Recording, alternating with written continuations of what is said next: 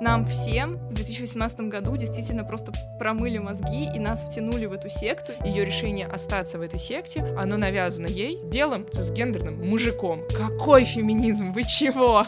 Поднимая и критикуя проблематичные тропы, мы нисколько не запрещаем их смотреть. Это как и в науке, ты можешь поменять оптику, и одно и то же произведение будет выглядеть совершенно по-разному. Вы слушаете подкаст «OKULAS», в котором мы читаем и обсуждаем нерусскоязычную кинокритику, применяем разные оптики, а также делимся своим видением. Джингл, который вы до этого слышали, написала Егор Винилко. Спасибо ей большое. Давайте начинать. Меня зовут Арина, я экс-редакторка «Доксы», активистка и сейчас свободная журналистка. Заканчиваю факультет востоковедения в Вышке, и самое главное, при этом я очень люблю кино, посмотрела довольно много фильмов, и мне кажется, у меня есть некоторая насмотренность, которая позволит мне с моей востоковедческой оптикой интересно разобрать фильмы, которые мы обсудим дальше. Всем привет, меня зовут Полина, я тоже люблю кино и смотрела много фильмов. Я проходила историю кинематографа и курс по анализу фильмов в университете Болоньи. Я вела и сейчас продолжаю вести телеграм-канал «Скачай меня, если сможешь». Периодически он на паузе, но там будут новые посты. Сейчас я работаю с No Kidding Press и вычитываю для них книги. Еще я заканчивала журфак эм гэ у и магистратуру по итальянистике. И теперь я делаю этот подкаст. Привет, меня зовут Алина. Я режиссерка и фотографка. Долгое время я работала в Доксе и координировала видеоотдел, снимала и монтировала. Сейчас я снимаю свои работы, в основном это экспериментальное кино. Также я изучаю теорию кино и ветхозаветную иконографию. Еще этим летом я была в лаборатории МИЕФа фестиваля. Мне тоже очень нравится кино, и я очень рада, что мы записываем этот подкаст, и у меня есть возможность обсудить его с Ариной и Полиной. Давайте начнем. Почему а... мы вообще решили делать этот подкаст? Зачем мы здесь все собрались? Такие недоучки. Uh, на самом деле, нас очень, нам очень сильно надоело, что нельзя прочитать ничего толкового на русском языке про кино. В и... той тематике, которая нас интересует. Да, и в Твиттере мы действительно можем... Как... В Твиттере, в ТикТоке мы находили более толковые теории толкования. И всякие интересные тейки, которые ты не найдешь у Антона Долина. Да, единственное, где мы могли найти, это в Кинки Бабадук. Uh, но... Спасибо им. Да. Передаем привет и просто респекты. Но понятно, что один ресурс этого это очень мало, и мы подумали, что мы так много всего посмотрели, у нас есть супер насмотренность. Мы такие клевые девчонки, и нам есть что рассказать. И мы с такими разными оптиками, и мы можем поделиться ими и обсудить. И вообще, мне лично кажется, что весь этот вайб кино как институции, где есть взрослые крутые дядьки, которые говорят, как правильно, очень устарел. И идет нахуй. Да. Кстати, мы материмся. Привет. Так что мне кажется, что мы можем начать выстраивать горизонтальную обсуждение кино, и что кино не страшно обсуждать. Еее! И первый выпуск мы решили сделать про «Солнцестояние» Ари Астера. Это получилось как-то случайно, потому что спустя вот уже три года, в две тысячи восемнадцатом вышел фильм, в ТикТоке, в Твиттере не прекращается обсуждение этого фильма, мы находили столько ТикТоков про Мидсоммар, всякие косплеи люди делают и прочее, и вообще интерес к фильму не угасает. Ну, в общем, все эти три года этот фильм остается актуальным, и это отличный повод про него поговорить, тем более, что он очень многослойный, очень сложный, и... Нам есть что вам про него рассказать. Сначала мы, наверное, поговорим о том, как он воспринимался, когда только вышел, и как он ошибочно до сих пор во многом воспринимается. Класс. Когда он только вышел, и, и в русскоязычной, и в западной кинокритике очень много писали о том, что этот фильм, он такой... о феминизме, это такой квазифеминизм, это об обретении семьи, о какой-то общности и вообще освобождение, освобождение главной героини из созависимых отношений, такая эмансипация главной героини, которую зовут Дэнни, и она обретает свободу и все такое прочее. И вот даже сейчас я зачитаю всякие э, цитаты, которые я нашла. Коллайдер писали: «Если копнуть глубже, это история об эмпатии, эмоциональной поддержке и нахождении семьи в самых неожиданных местах. Мне нравится цитата, я вижу, про улыбку, что улыбка символизирует обретение радости после большой боли. Если вспомнить эту последнюю сцену, как это Дэнни улыбается, там как-то мало радости, честно говоря. Но это мы еще обсудим, последнюю сцену, конечно. В общем, мне кажется, и вообще многие потом вот сейчас уже критики писали, что фильм, он как бы и е... он про секту, но при этом он сам по себе, его фильмическое изображение очень сильно промывает мозги. И мне кажется, вот нам всем в две тысячи восемнадцатом году действительно просто промыли мозги, и нас втянули в эту секту, и мы сами, как и Дэнни, стали жертвой этой секты. Потому что когда я тогда смотрела его, я такая думаю, блин, как классно, типа, вау, она обрела классную семью, вау, она такая эмансипированная, она вот этого парня, типа, убила, какая она крутая. А я хочу просто еще добавить то, что вообще, когда только вышла э, «Мидсоммар», и были вот все эти статьи, честно говоря, мне кажется, что вот эти все идеи про феминизм и так далее, это просто, знаете, типа попытка натянуть хоть что-то на а-ля да. условную повесточку. Это типа условно, когда бумеры такие, блядь, надо что-то в повесточке написать, ну, вроде там девушка, главная героиня, подходит. Отлично. Замечательно. Сжигает что парня. Точно, фемрейх, типа «Привет, Ан- Богомолу». Антон Долин, например, написал, что этот фильм — это карикатура на страхе матриархата, который придет и сожжет всех мужиков. Пожалуйста, запретите писать Антону Долину. Ну и, в общем, то, что воспринимался этот фильм как такое освобождение главной героини, сейчас, три года спустя, нам кажется очень сомнительной идеей, и мы постараемся объяснить, почему. В первую очередь, почему нам так промыли мозги. Ну, по сути, уж если так сейчас как бы смотришь, такой, девушка попала в секту. Вот о чем фильм. Девушка с трагедией, каком-то пиздецом в жизни, просто попала в секту. Типа, здесь нет никакого обретения семьи, как бы. А вообще, я не знаю, у меня, когда я смотрела, я сейчас не соглашусь, Алин, с тобой, у меня не было ощущения, что это классно.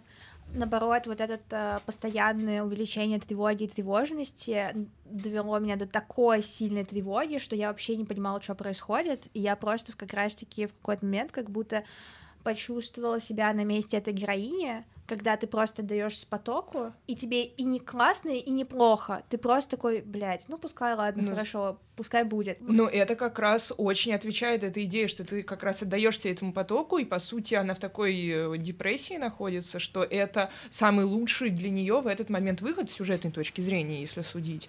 Просто очень интересно, что как раз-таки сам фильм, он не, не восхваляет секту, и там нет такого. Ну, то есть там, наоборот, такое, что вот, смотрите, как бывает. И там как бы нет оценки, что это хорошо или что это плохо. Но это очень логично но в этом очень фильме. Интерес... Да, но очень интересно, что в интерпретации потом в том же ТикТоке вышло в романтизацию. Вот я к чему веду. Mm-hmm. Потому что в самом фильме романтизации как-то таковой нет. Не согласна, не согласна. Сейчас, когда я читала прикольную классную эссе с Анаворгейс, мой любимый журнал э, феминистский, британский, там как раз-таки авторка, она предлагала максимально сосредоточиться на эстетике фильма, и она как бы пишет о том, что вот эстетика фильма — это ключ вообще к его пониманию, и вообще, как бы, если вот я пересматривала, я понимаю, что это абсолютно такие рекламные кадры, как будто нам сейчас впихивают «Домик в деревне» или, не знаю, это реклама духов каких-то, и вот это пастораль, и это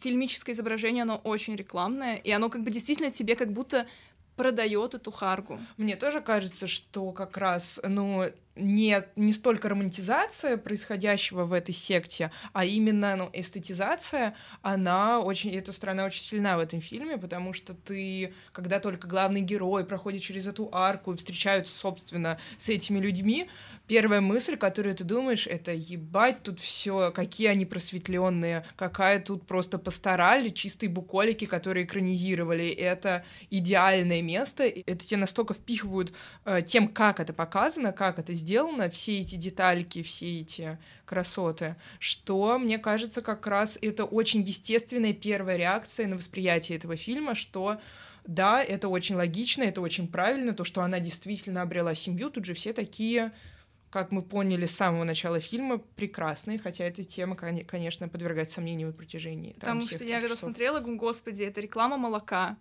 вот-вот сейчас корова появится, и она появляется, эта корова, то есть мне вот еще что понравилось, например, один, один кинокритик э, Синьяо написал о том, что мы здесь как бы как зрители сталкиваемся с культом белого и с таким перевертышем темы вот этого скандинавского минимализма, вот этого все тренда на органик фуд, минималистичность, хендмейд, крафт, ди ай вай. И здесь как бы вс- вся, вот, вся вот эта вот э, культура вот этого скандинавского минимализма, она просто выворачивается против тебя. Такая очень миллениаль, миллениальская тема, даже вот герои, да, они там уезжают э, в эту на хар... ретрит. На ретрит, да, как бы из, без связи, как бы немножечко так отдохнуть от соцсетей. Ну, то есть это эстетика, которая такая прекрасная, которую мы все так любим, которая наполнена просто диким пиздецом, который происходит в этих декорациях. Ну да, что вот еще в Анавергейс писали, что как бы чувствуется какая-то угнетенность изображения вот этой вот привлекательностью и деревенщиной. Что значит угнетенность изображением? Ну, то, что фильм, он как бы пугает, но также он исследует какое-то более фундаментальное чувство страха через угнетенность фильмис- фильмического изображения. И в данном случае как бы кадры, они такие очень привлекательные, эстетические. И перегруженные и, эстетикой. Да, и перегруженные эстетикой, вот этой пасторалью, которую реклама и культура формируют как привлекательную. Угу. Ну и, кстати, про страх. Uh, в Times, uh, в Time uh, Стефани Захарек, я надеюсь, я правильно произнесла фамилию Кинг-Катикес, она как раз писала про то, что страх в основном, и это вообще выстраивается в этом фильме, это не что-то паранормальное или другое, с, с этим мы как будто бы можем справиться, а действительно ужас и страх вызывают как раз традиции других, которые нам непонятны. То есть... Ата — это другие, привет, Сартер. Да, да, потому что э, по факту это вызывает больше отторжение и испуг, потому что мы смотрим на людей, они вроде выглядят такими же, но мы понимаем, что им, у нас к ним как будто бы какое-то доверие. Мы, кстати, видим это в начале фильма, когда там та же Дэнни... Но они шведы еще. Да, более. Они шведы, такие осознанные, просвещенные шведы, и там у той же Дэнни супер много доверия и вообще у всех героев к ним, а потом только, только потом, когда происходит... И не только к ним, но в первую очередь как к другу Пелли, которому да. вообще, ну даже мы, когда начинаем смотреть, мы вообще не воспринимаем его как другого, он точно такой да, же... Да, он на самом деле до самого конца остается привлекательным и понимающим. Да, да, да, да, да, и только потом, когда начинают разворачиваться вот эти все пиздецовые традиции, мы, ну, мы начинаем испытывать страх. А хотя и от этого и наш страх, он как раз вдвойне, потому что изначально мы вообще-то им доверяли. То есть у нас происходит такое... Да, то, что получается, что это хоррор, который сделан не как хоррор, потому что весь сюжет нам известен заранее. Во-первых, мы все... Все эти ну, пиздец... не всем, на самом деле, известен заранее. Мне кажется, многие... Во многом он известен заранее. Мы видим все эти миниатюры, и мы знаем все эти пиздецовые ритуалы, которые будут проходить. Мы как бы знаем, чем закончится то, что эти два старика спрыгнут с вершины и разобьются. Мы но, заранее кажется, мы догадываемся, хотим, мы, не мы не хотим в это, это верить. верить. А, да, кстати... но то, что сюжет нам известен заранее, мы перед открывающей двадцатиминутным вот прологом, который рассказывает историю Дэнни, вот этим темным и холодным, там есть такое панно, это первая сцена фильма, она идет несколько секунд, с панно, на котором просто все сюжетные кусочки будущего фильма показаны. Сначала черный череп, который означает смерть родных Дэнни, и дальше все вот эти ритуалы. Плюс полотенце, на котором нарисован ритуал с м- поеданием лобковых волос. Понимаем, что это произойдет, что нам не просто так это показали. И когда это действительно начинает происходить, мы не хотим в это верить, потому что, ну, происходящее ужасно. Но в этом плане хоррор не хоррор. И как раз эстетика, которая на максимум выкручена в этом фильме, она выступает на первый план.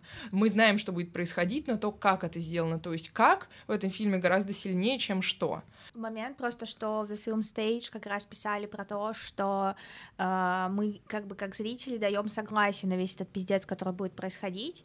И вообще очень интересная мне показалась идея, что мы как будто становимся соучастниками вот этого всего. То есть мы смотрим. Точно мы... так же, как все они смотрят на кто как старики прыгают, да. мы точно так же да. являемся зрителями. Да, и мы, и мы же не выключаем фильм, мы продолжаем смотреть, и мы досматриваем его, и мы как бы даем согласие на это, на то, что это происходит. Ну, то есть понятно, что как зрители мы не можем такие, типа, нет, это плохо, но то, что мы заворожены этим. Я, я, я прямо как не могу сказать за себя, что я была за, все равно заворожена да, этим пиздецом, и я, наоборот, раскрыв рот, такая, о боже, что же, что же дальше? Хотя я знаю, что будет дальше, но ты все равно ждешь с ответом. И возвращаясь, кстати, про традиции других, тут как бы, мне кажется, еще что именно тоже пугает, то, что это не совсем как у меня. То есть, условно, если бы они поехали, условно, там, куда-нибудь какое-нибудь племя в Африке, и они бы увидели какой-то жуткий пиздец там, они бы такие, ну, это их традиции, это так сильно бы не пугало, как то, что это происходит у тебя вот в Швеции, Швеции в месте, которое... ну, никак нельзя назвать каким-то варварским и прочим, и вот не они совсем... Они создали вегидельки, вы что, какие варвары? Да, да, да, да, вегидельки в Икее. Это веганские фрикадельки икеевские. Ого, я не знала, я сто лет не была в Икее. Вот, и то, что это не совсем как у меня, вот это пугает намного больше, чем, типа, совсем другое что-то. Да, и это как раз, ну, очень сильный прикол этого фильма, что все это происходит в Швеции, посреди культурной Швеции, которая славится своим мультикультурализмом и всем вот этим.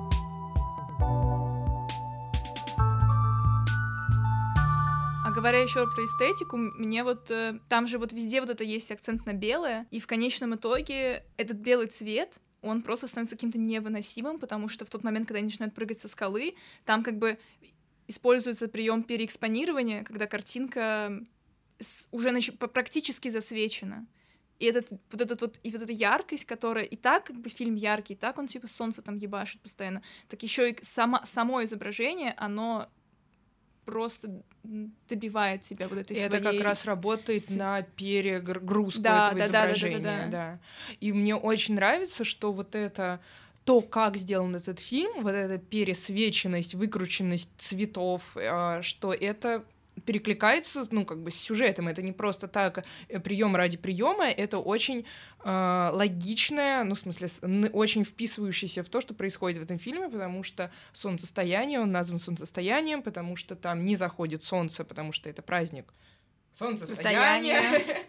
То, как это сделано, перекликается с тем, что происходит в этом фильме. И поэтому претензии к этому фильму, которые часто звучат, что, типа, это не фильм ни о чем, ну, в смысле, сюжет там очень так себе, и, типа, это эстетика ради эстетики. Я не согласна с этой мыслью абсолютно, потому что это две абсолютно переплетающиеся между собой. Mm-hmm. Да, там же буквально даже в самом начале есть момент, когда Дэнни принимает, в общем, таблетку, и она засыпает, у нее начинается приход, она засып... потом засыпает, и она просыпается, проспав сколько, по-моему, семьдесят часов, и она для нее это все еще тот день.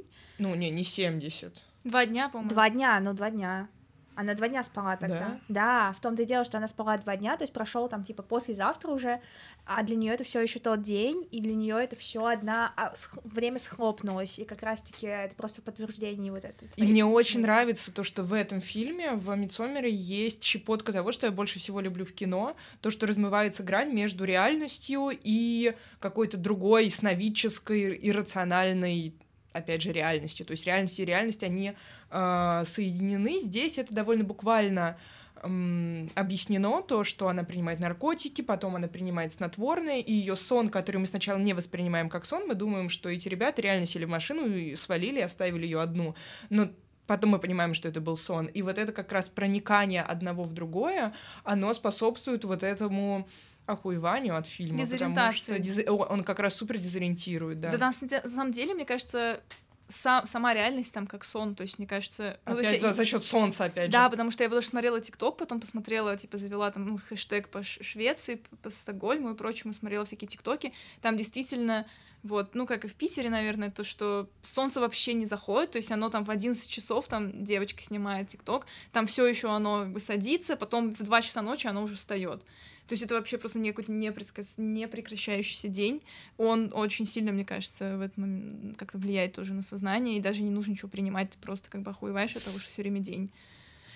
А хотя, кстати, еще хотела сказать про движение камеры, как бы вернуться вот немножко к сцене, если можно, вот которая была, как только они входят в эту коммуну, помимо того, что это рекламные кадры, они вообще и в принципе все, весь фильм и дальше он очень сильно предопределен камерой, типа камера, она не просто следует за героями, она контролирует, то есть она она диктует она, героям, когда она двигаться, очень тоталитарная, да. То есть такая, это действительно такой вот, ну то есть максимальный контроль, типа вот. Пока камера не доедет, типа, ты с места не сдвинешься, типа, ты как персонаж, типа, пока она не пройдет здесь, типа, они никуда не пойдут. Потому что такая ультимативность секты. С одной стороны, да, с другой стороны, это как раз особенно увеличивает вот эту эстетизацию, то, что это Спектакль. Спектакль, да, который очень-очень ну, погружает зрителя в самого себя, но при этом э, вот эта эстетизация, она выходит на первый план в этом фильме. И если возвращаться к движению камеры, наверное, сейчас скажу про самый крутой момент э, с точки зрения эстетики в этом фильме, когда они едут на машине и въезжают, собственно, под баннер, потому что там камера сначала она летит, проезжает над машиной, и потом она делает сальто в небе, земля оказывается сверху, небо оказывается снизу. И этот кадр, наверное, произвел у меня самое сильное впечатление в этом фильме, потому что каждый раз, когда я смотрю перевернутое изображение в кино, или если я встаю на голову, мой мозг как-то автоматически переворачивает изображение, и я не понимаю, как можно, типа, ого, все вверх ногами, я как бы всегда вижу все нормально. И это первый раз, когда я действительно увидела, что все вверх ногами. И этот прием как раз показывает нам э, ту и реальность, в которую попадают главные герои. И это самый волшебный кадр в этом То, фильме. Что ты говорила про предопределенность, о том, что не только фрески и начальная сцена тебе как бы уже говорят, о чем, что, что будет дальше, но и вот буквально движение камеры, оно тебе просто уже своим положением, своими вот этими переходами уже тебе как бы тоже так же настраивает себя на этот момент, о том, что вот сейчас будет пиздец, типа готовься. Ну и про предопределенность, собственно, почему это не феминистский фильм? Почему с сюжетной даже точки зрения... Внимание, разъёб Антона Долина.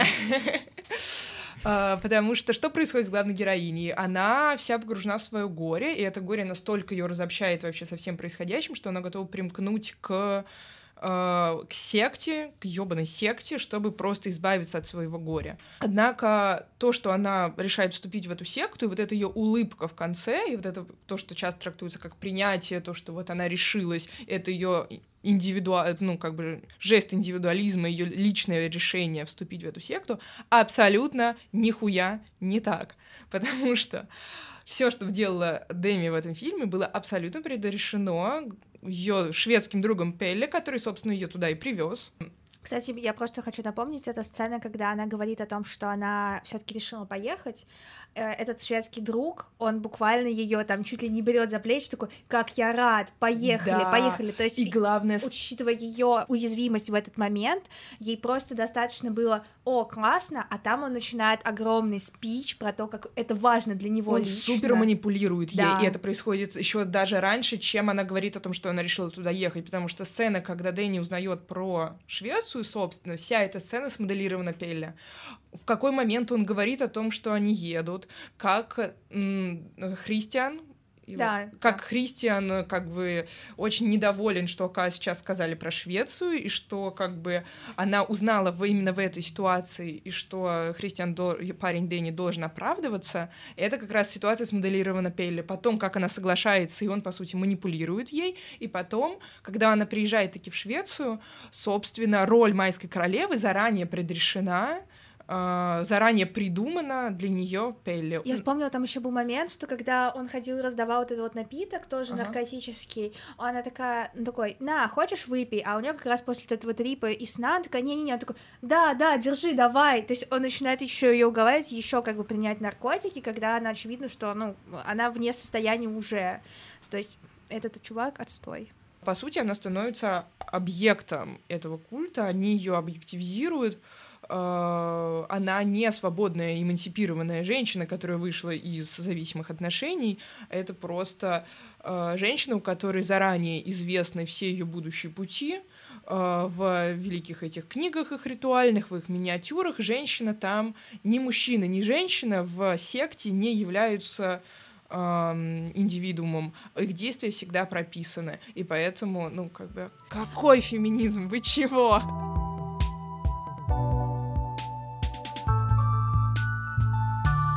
Что интересно, Дэнни все-таки самая уязвимая из всех, кто приехал, но она единственная до конца все равно рационализирует с ним события, которые происходят, хотя, казалось бы, герои, которые приехали в Швецию, антропологи. Антропологи! Которые приехали это изучать, но, что просто интересно, они максимально хуёвые антропологи.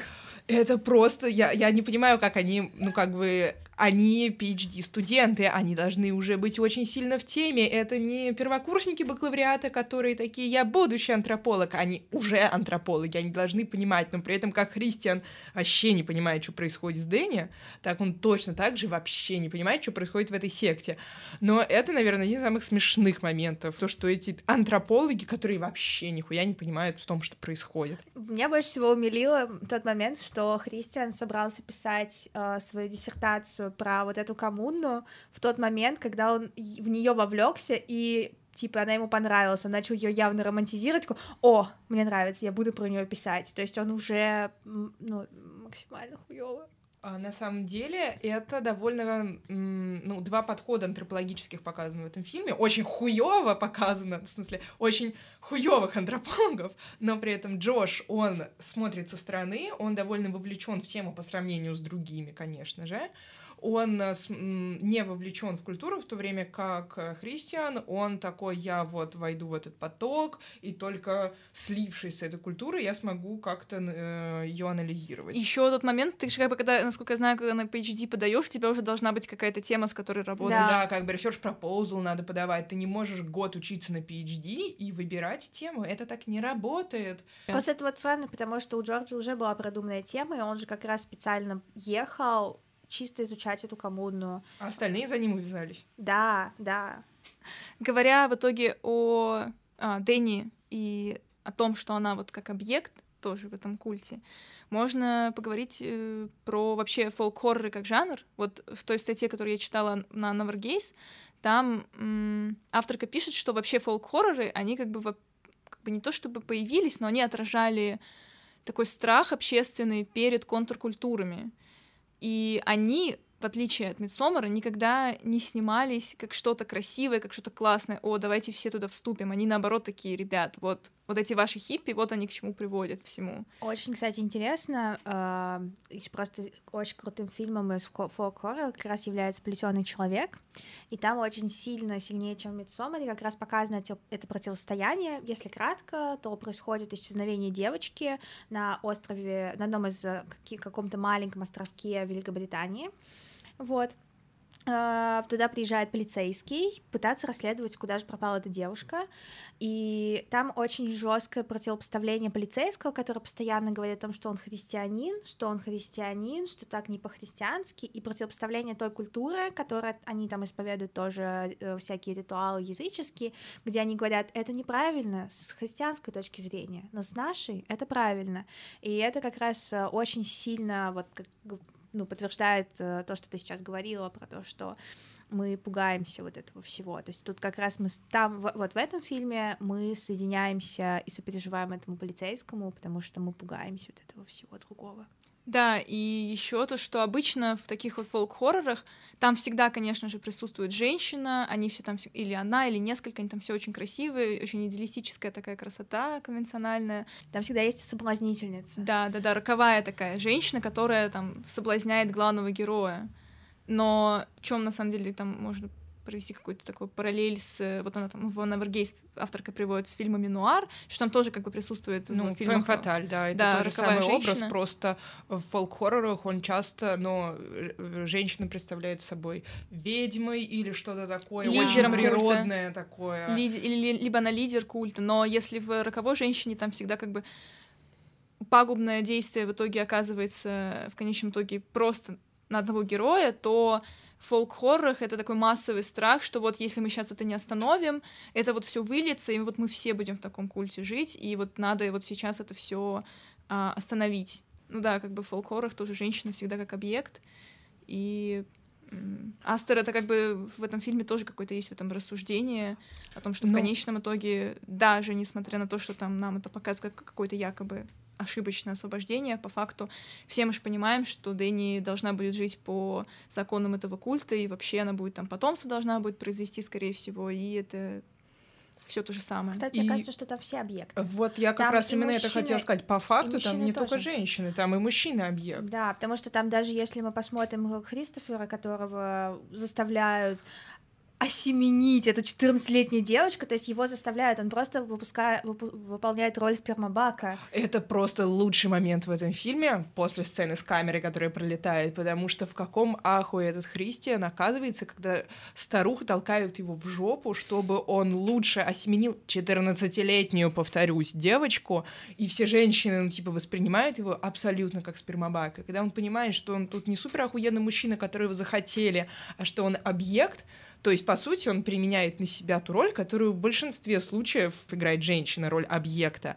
Он в таком ахуе выбегает оттуда, и это настолько смешно, потому что такой: чел, ну типа, привет, да. Добро пожаловать в наш мир. Да, добро пожаловать, ты объект. И в этом плане, конечно, это было приятно смотреть. Но на самом деле, когда я смотрела второй раз, я, я смотрела своей подругой, и мы реально хохотали, потому что в первый раз я смотрела, я реально пугалась, а второй раз я просто хохотала буквально на каждом моменте, потому что начиная с пе- вот этой с первой сцены, где там она лежит и плачет, потому что у неё умерли родители, такой, понимаешь, да, это трагедия, но я не могла держать смех, потому что я видела лицо этого Кристиана, я понимаю, насколько он жалкий мужик, которого, что ему теперь делать со всем этим, типа, как с ней теперь Чувак, остаться. Чувак, ты попал. Да, ты попал. И это просто все на его лице там написано просто... Кстати, а дальше ты... там еще уход в окно, и там А-а-а. такой снег, и это настолько просто, ну, как бы... тяжелая сцена, но ты понимаешь, что, сука, это просто какой-то рождественский фильм типа «Полярного экспресса» и такой снег, и как бы юмор в этом фильме, он именно не в сюжетных шутках, которые там есть, и они очень хуёвые. Да, я просто как раз хотела вот к этому подвести то, что очень многие кинокритики э, ругали этот фильм за юмор, то есть, что... Э, режиссер хотел сбалансировать с шутками внутри сценария вот это все напряжение, и типа у него не получалось, и он проебался. Шутки, правда, ужасные, в основном они очень. не смешные, они очень плоские, по типу как... ой, я, кажется, съел лобковые волосы, ой, и это какой-то вообще не, абсолютно не смешной вайб, но э, тут как раз происходит баланс, действительно, разрядки внутри сюжета нет, но, есть, но э, разрядка происходит в том, как это снято, и как раз-таки Алина сейчас и говорит, что первый раз ты смотришь, и действительно супер тревожно и так далее, а потом ты уже, когда смотришь второй раз, и ты знаешь сюжет, ты знаешь, что всем закончится пиздецом, ты начинаешь чуть-чуть смотреть на то, как это сделано, и это, конечно, нужно. Например, замечаешь, что антропологи, они были очень хуёвыми. Да, и на самом деле эти шутки, уж если как бы посмотреть, мне кажется... А...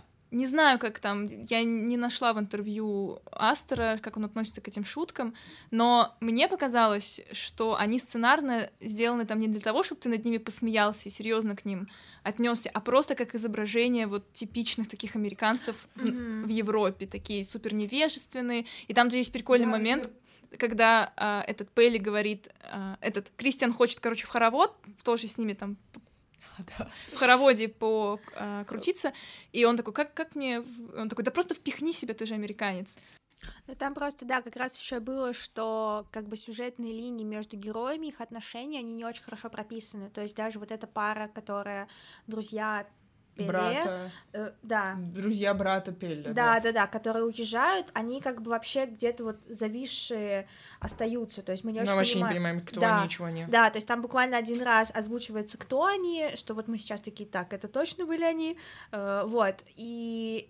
Ну, тут как раз э, просто я хочу заметить, что очень много ругалось, что это вот плохо прописано, но и суть в том, что тут и не нужно было этого прописывать, то есть не в этом суть. Не Потому в... что мы бы тогда совсем отвлеклись и не заметили. Ну, в, этом есть, су- да. в этом весь прикол, камон. Да, да, да. И наоборот, это как раз еще, мне кажется, очень вайби сект, обезличенность. Mm-hmm. То есть все эти герои, единственное, за, э, кто, кого мы четко можем понять, это Дэнни, потому что мы знаем, знаем ее бэкграунд про э, и мы потерю через, через и нее горе. смотрим фильм, да. через ее ассоциацию, но вот, например, Синьяо пишет, что вообще прочтение фильма через себя, вот ассоциации с Дэнни, оно супер ошибочное, потому что, ну, во-первых, мы, типа, смотрим фильм, ассоциируя себя с белой героиней, которая, когда она, типа, вступает в эту секту, когда она там в конце улыбается и, и становится этой королевой, по сути, принимает жертвы people of color.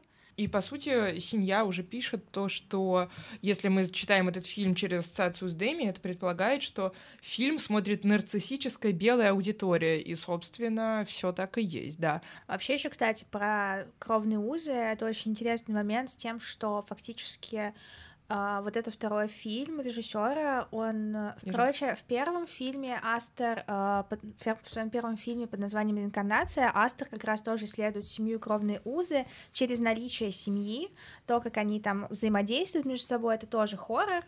Что интересно, во втором фильме, уже сейчас, который мы обсуждаем, «Мидсоммар», он исследует эту вообще э, важность кровных уз через отсутствие. И то есть, что пиздец, что иметь семью, пиздец, что не иметь семью. И мы остаемся в таком, в какой-то ловушке абсолютно экзистенциальной. А ты-то другие, опять же, просто на новой итерации. Да, да, да.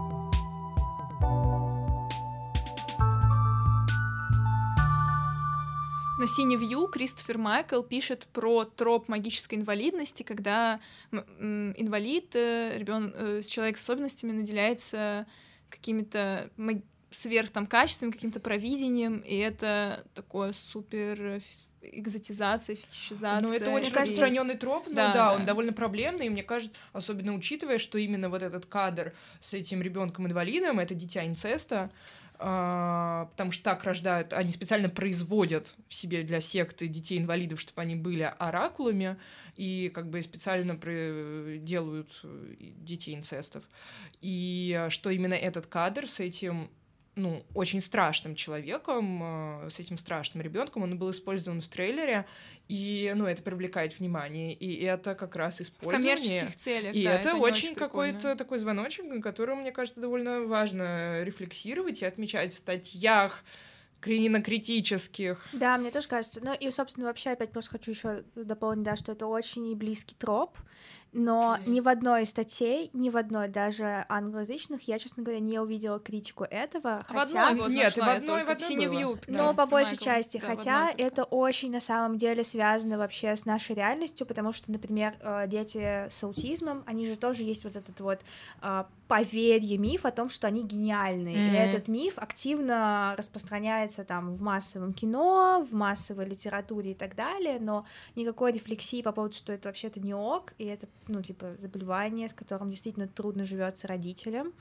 И я... детям. Да, я... и детям тоже. Я просто недавно смотрела, сейчас быстро отвлекусь, интервью Марии Эйсмонт. У нее ребенок с аутического спектра, и она как раз рассказывала о том, что это может быть очень сложным, и это очень сильно вредит вообще как раз-таки людям с таким заболеванием, ну, да, романтизация, и, семь... и семьям. Да. Да, то есть романтизация это как... в том же самом, не знаю, возьмем самый классический фильм про человека с отклонениями аутического спектра, это «Человек дождя», человек-аутист, да. Ну, в смысле, который, ну, насколько романтизировал это заболевание, этот фильм. Чудесный фильм, мы все его любим, конечно. Но эти проблемы, которые нужно поднимать, и, собственно, мы это делаем. Да, кстати, это просто, наверное, еще стоит сделать отметку. Поднимая и критикуя вот эти все проблематичные тропы, мы нисколько не запрещаем их смотреть. То есть мы никуда это не Мы не, не отменяем фильмы, просто да. Давайте пересматривать с новой оптикой. С новой оптикой. Это очень интересно, и это дает новую пищу для размышлений и изменений в реальности. Да, то есть можно посмотреть... Это на самом деле, как и в науке, ты можешь поменять оптику, очки, и одно и то же произведение будет выглядеть совершенно по-разному, и это же так интересно в этом копаться, поэтому мы ничего не отменяем.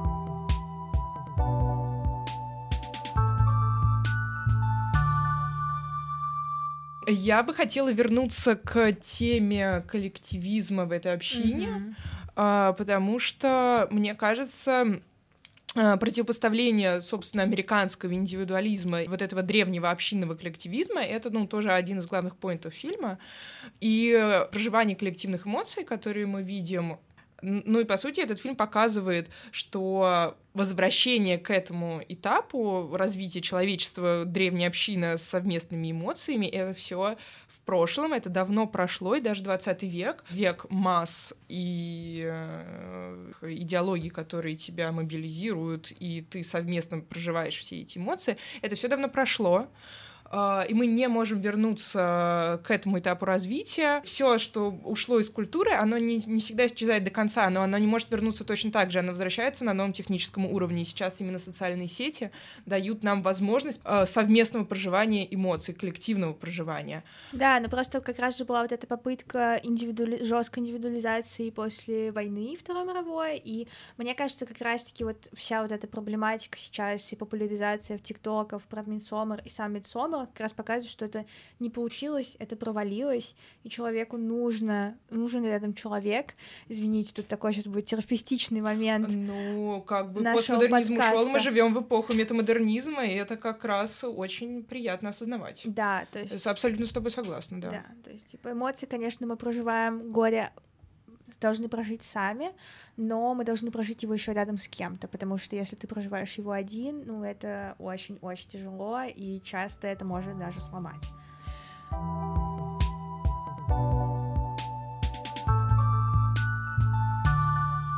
Перед подкастом я решила посмотреть интервью не только там Ари Астера, но еще и почитать его художник, интервью его художника-постановщика Хенрика Свенсона, и он, это вообще просто максимально перевернуло восприятие фильма, потому что Хенрик Свенсон вообще, типа, этот фильм, для него это фильм про ксенофобию и национализм в Швеции. А для заметки мы говорили нет, но Астер считал, говорил о том, что этот фильм о расставании. Да, да, то есть, типа, для Астера это вот для расставания, фильм о расставании, а для Свенсона это фильм про ксенофобию, и именно поэтому... он использует там везде такой желтый и синий цвета, то есть если вот я пересматриваю фильм... Все миниатюры, да, именно в этих двух цветах. И не только эти миниатюры, вообще фильм, во-первых, начинается с синих кадров, потом мы видим э, комнату, например, ее родителей спящих, там синий свет, какие-нибудь подсолнухи желтые. Mm, потом, потом, когда э, камера, вот после того, как Дэнни узнает, что ее родители умерли, она плачется и рыдает на коленях у Кристиана, камера наезжает на окно, мы тоже видим синий такой полумрак и желтые, э, оранжевые, да, оранжевые эти картины там, по-моему, и лампа. Mm-hmm. И вообще везде, как бы, смотришь, там присутствует желтый, синий, желтый, синий. Ну, как бы, по сути, флаг Швеции. И последний вот этот домик, в который потом жертв заносит, он же тоже, типа, сделан, типа, в желто-синих цветах. Mm-hmm. И mm-hmm. когда, кстати, Хенрик вообще всю эту... Свенсон, когда всю эту коммуну продумывал, он вообще так заморачивался. Ему там привозили особые какие-то виды растений, то есть он...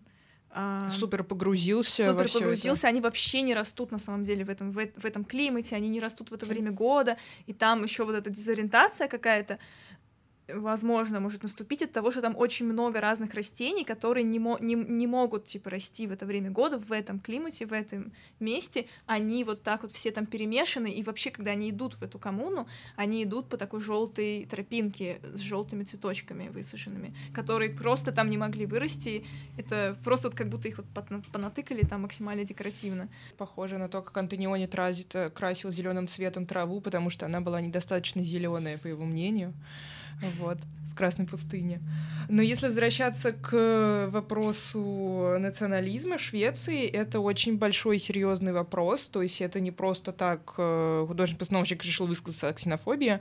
Это реально проблема, потому что с две тысячи четырнадцатого года в парламенте Швеции третье место занимает партия «Шведские демократы», которая выступает за ужесточение миграционной политики, вообще довольно... антиевропейская позиция занимает, и, ну, ладно, если бы это просто была антимиграционная политика, так по своей истории они в восьмидесятые годы уходят корнями к движению неонацистского толка «Сохраним Швецию шведской», то есть, по сути, это действительно настоящие неонацисты, которые вот спустя, сколько лет, тридцать лет, теперь сидят в парламенте, и они сидят там уже семь лет, с две тысячи четырнадцатого года. И, ну, эти настроения очень популярны в Швеции, несмотря на то, что мы воспринимаем Швецию и своей России как такой светоч мультикультурализма, демократии. Левых идей. Левых идей, чудесные да. Икеи, где есть все. Да, то, ну, как, кстати, в ИКЕА, ну, она известна, конечно, не своим национализмом, а скорее своей шведскостью. Они продолжают называть все свои чудесные предметы шведскими непроизносимыми названиями, но при этом глава Швец... глава ИКЕА, ну, замешан, и это известно. С... Это я сейчас не очень могу точно сказать. Может, ты сейчас скажешь про главу ИКЕА? Ингвар Кампрат, он был сторонником превосходства белой расы. О, гожесть, я не знала об этом. И, в общем, этот, ну, создатель Икеи э, вербовался в нацистские группу- группировки и продолжал общаться с э, нацистами задолго до окончания мировой, Второй мировой войны. Ну, и ИКЕА, как бы, и все вот эти... Не то, что ИКЕА там как-то всегда скрывала это, типа, вот эти свои... Использование этих, этих нордических названий как будто подчеркивает, типа, да. Ну, как мы... бы, это не проблемно. Пусть называют, ну, как да. хотят, и это, наоборот, ну, как бы, сохранение своей истории. С, с одной стороны, это вполне нормально, но вот история как раз основателя ИКЕА — это такая проблемная штучка, проблемный звоночек, о котором тоже надо говорить. Да, да. Несмотря на то, что у нас у всех до, до, до хрена ИКЕА дома, у всех. Ну, вот, например, же. Роберт э, Спадони, э, это не статья, это я на Академии нашла, про то, что этот рост ксенофобии, э, он как бы, Роберт э, Спадони связывает с ростом интереса к традиционному в первой половине двадцатого века и отражением mm. этому в дизайне. Ну и, по сути, шведский, вот этот, ну, икеевский дизайн, он, он развивался и появился вот как раз-таки... как следствие вот, вот этого шведского интереса к, наци... к национальным, фольклорным, традиционным, ну, мне кажется, элементам это не дизайна. Надо говорить. Ну, в смысле, не стоит обосабливать исключительно Швецию. В общем, весь романтизм девятнадцатого века вырос к... из интереса к национальной традиции. В общем, это то, что лежит в нашей европейской культуре очень глубоко. Но это не значит, что это не надо вытаскивать наружу и повторять, и говорить об этом. Мне кажется, в самом интересе в национальных традициях нет ничего плохого. Это, наоборот, очень классно и интересно знать свои корни, но очень странный, типа, стрёмно начинается вайб, когда ты начинаешь ставить свою культуру выше других. То есть, мне кажется, в этом еще разговоре про национализм очень важно как раз провести черту. Полина как раз провела на примере ИКЕА, что в самих названиях ИКЕА на шведском нет ничего плохого. Это окей. Это, это наоборот, супер. И, наоборот, это классно и показывает, откуда все-таки эта компания пришла. То есть... Понятно. Ну, сохранение некой самости. Да, да, вот. Но вспоминать о каких-то действительно стрёмных националистских кейсах, в частности, создателей ИКЕА, это важно. То есть в плане... Я просто немножко хочу еще подчеркнуть то, что... Ты просто очень любишь ИКЕА. Мы все любим ИКЕА. Ну ладно, да, я готова продать душу за вегидельки, да.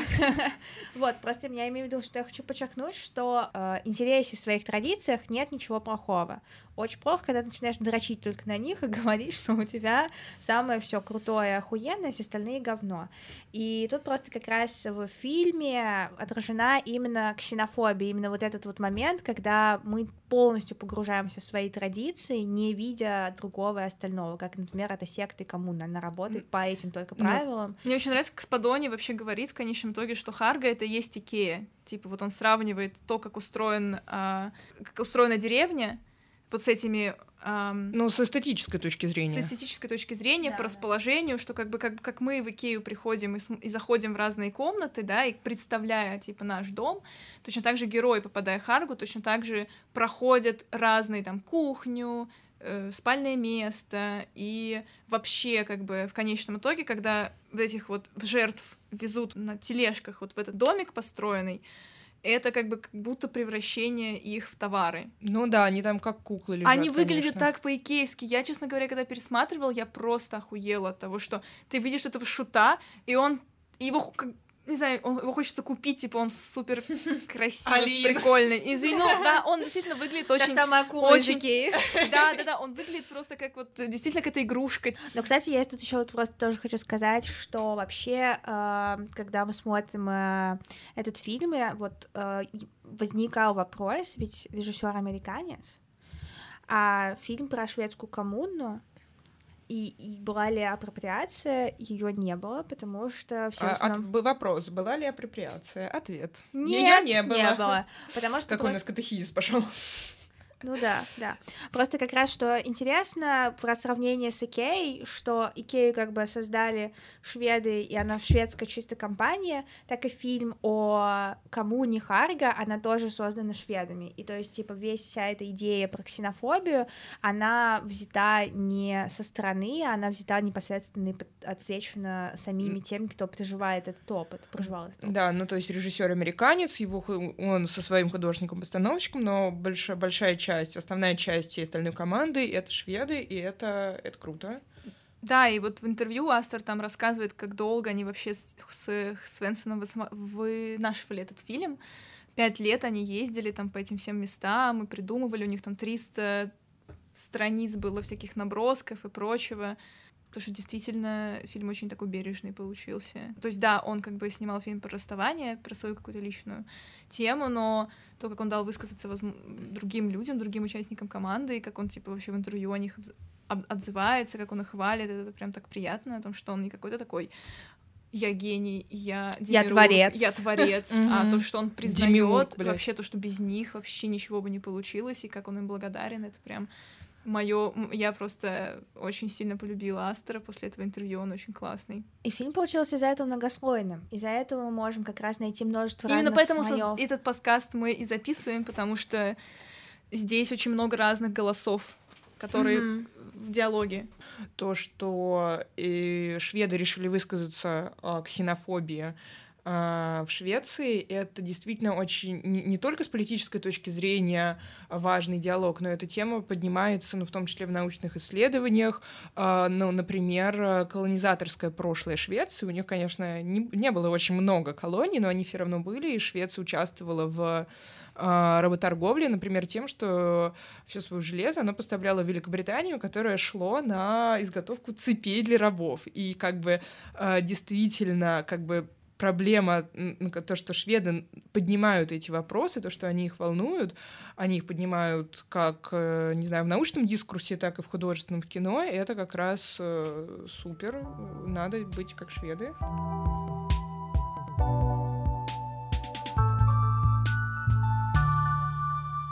Статья была про то, что, что культ на самом деле это не такой-то и древний. Во-первых, потому что... О, это очень клевая мысль, да. Да, да. Еще в сравнении с «Плетённым человеком» это вообще офигенно. О том, что, во-первых, когда мы только в начале находимся в квартире, там такая книжка лежит, которая должна нас вообще уже натолкнуть на мысль. Она называется The Secret Nazi Language of Utrecht. И Джоэл Зельман... И он же читает ее в машине, да, да, да. И как раз Дэми, Дэнни указывает, ну, в смысле, она смотрит на эту книжку, и это прямо очень крупно и видно, невозможно пропустить. Это секретный язык нации Утрак переводится. И Джоэл Зельман из The Stranger говорит, что, возможно, старейшины Харга были членами каких-то нацистских группировок. Что Первое, на самом что деле наталки... они не такие древние, да, как да. говорят, что девяносто лет назад этот фестиваль не проводился. На что на эту мысль нас наталкивает, это вот, например, момент, когда они ходят и рассматривают коммуну, и тут этот Джош, ну, он такой... Ой, а это что типа за язык? Это старший утрак или младший? И старейшина немножко так уходит от ответа, и есть как бы вероятность, что это их как бы какой-то секретный вот этот нацистский язык. Плюс ко всему, когда мы Дэнни рассматривает вот эти фотографии с прошлых королев, их майских королев, их всего тридцать. Это значит, что... Ну, типа, где остальные? А у них что, вряд ли фотографии да, у них да. в девяностых годах? Типа, не было фотоаппаратов в этой коммуне. Скорее всего, так, их должно было быть намного больше. Типа, камера появилась там еще в начале двадцатого века, значит, они уже должны были тогда и начать их делать. Ну, и вот и это... еще просто вот этот момент с жесткой эстетизацией вообще всех ритуалов, попытка как раз-таки показать, насколько они древние. Просто для сравнения, в «Плетённом человеке» там действительно очень старая коммуна, и прикол в том, что у них очень длинная история, но они идут в ногу со временем. То есть даже все ритуалы они проводят в обычной современной одежде, современной семидесятым годам. То есть у них нет вот этой вот «давайте обязательно в длинных платьях» и так далее. А мы смотрим ну, на... Ну типа у нас фолк-хоррор. Да, да, да. То есть там, нам точно нужно доказать, что мы секты старая коммуна. А тут как будто бы в Мидсоммаре а вся эта секта, она нарочита. Это слишком нарочито, да. Да, они нарочито хотят показать, насколько они древние, насколько они просвещенные, и как будто, знаете, вот из-за этого считывается вайб, что, блин, что-то здесь не так. The Film Quarterly пишет, что коммуна, по сути, занимается коллекционированием ритуализированного насилия и закреплением его в традициях, чтобы обеспечить вот эту, возразить вот эту связь типа с давно ушедшим прошлым, которая только в легендах существует. И вот э, автор, он как бы пр- проводит параллель с Штатами и с попытками возвести статуи конфедератам, которые сначала, которые благодаря протестам скинулись, но еще задолго до Второй мировой войны, задолго до Второй мировой войны снова стали отчасти как-то возрождать. Вот. И как бы Харга, они собирают свои вот эти ужасные мифические ритуалы из воображаемого викинского прошлого, как бы точно так же они это делают, как и конфедераты призывают переписывать там историю, возрождая вот эти все, вот всю расизм. Ну да, пережитки прошлого вполне стоит оставлять в прошлом и не тянуть их в будущее только потому, что это часть истории. То есть эту историю нужно помнить, это очевидно, но не обязательно тащить ее в будущее. А еще историю нужно перерабатывать и все-таки анализировать и, пересматривать. и рефлексировать. Собственно, почему мы призываем пересматривать с новыми оптиками фильмы, потому что... И новые, и старые, да, и всякие. Да, потому что это как раз... Вообще кино смотреть. Это самое главное. Потому что как раз-таки то, что было создано раньше, это не значит, что это сто процентов правильно и клево. И с традициями это точно так же. А мы все-таки идем вперед. Я забыла сказать а, про то, что когда ты посмотришь фильм в два ка двадцать один, есть какое-то такое очарование м- цикличностью. Потому что, мне кажется, наша жизнь стала довольно циклична mm. с приходом карантина, что ничего не меняется. Как бы у нас карантин каждый... Ну, это кажется, такая, это... опять же, архи... архаизация, потому что, ну, главный mm. принцип жизни архаики — это, ну, как бы жизнь, э, которая устроена по принципу круга, жизнь, смерть, рождение, жизнь, смерть, рождение, и христианство, оно как раз разомкнуло этот круг и превратило mm. его в линию. Ну, вот карантин как будто снова нас немножко, мы как будто очарованы вот, к... вот этим вот цикличностью, потому что отчет как будто с марта у меня, например, лично начинается, ну, что в марте начался карантин. Слушай, мне кажется, это просто ещё, мне кажется, это еще частично вайб российский и вайб тех стран, где вакцинация проведена очень плохо. Да, так что это... Мне кажется, это какая-то такая локальная, которая не для всего мира, конечно, характерна сейчас. Да, да, мне кажется, это какая-то такая локальная, но это интересная очень штука, что действительно есть. Такое, что снова новая волна э, заражений, мы снова там, не знаю, э, я просто сейчас еще учусь в вузе, это, типа, второй раз, когда мы такие, ну, наверное, сейчас снова сядем на карантин, ну да, потом снова выйдем, потом снова да, и это такая постоянная актуализация посадки на карантин.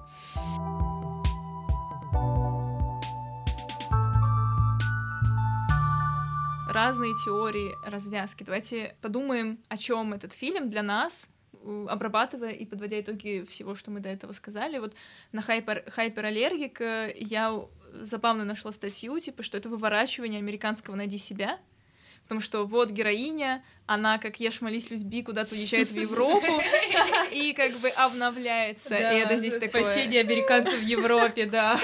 Ну что, ну, она как раз абсолютно потеряла себя в этом фильме, да. Да, я просто, наоборот, как раз вижу, если мы исходим от того, что, как говорит Астер, от фильма «Расставание», и тут о переживании горя, и горе от расставания в том числе, потому что, мне кажется, сама Дэнни в течение всего фильма, я думаю, что она понимает, что с Кристофером у нее уже все идет к концу. Мне кажется, тут как раз-таки вот весь этот фильм про то, что когда ты отдаешься этому потоку горя, ты вообще настолько разобщен не только с внешним миром, как ты говорил, Полина, ты разобщен прежде всего сам с собой, mm-hmm, да, да. сама с собой, и поэтому ты просто...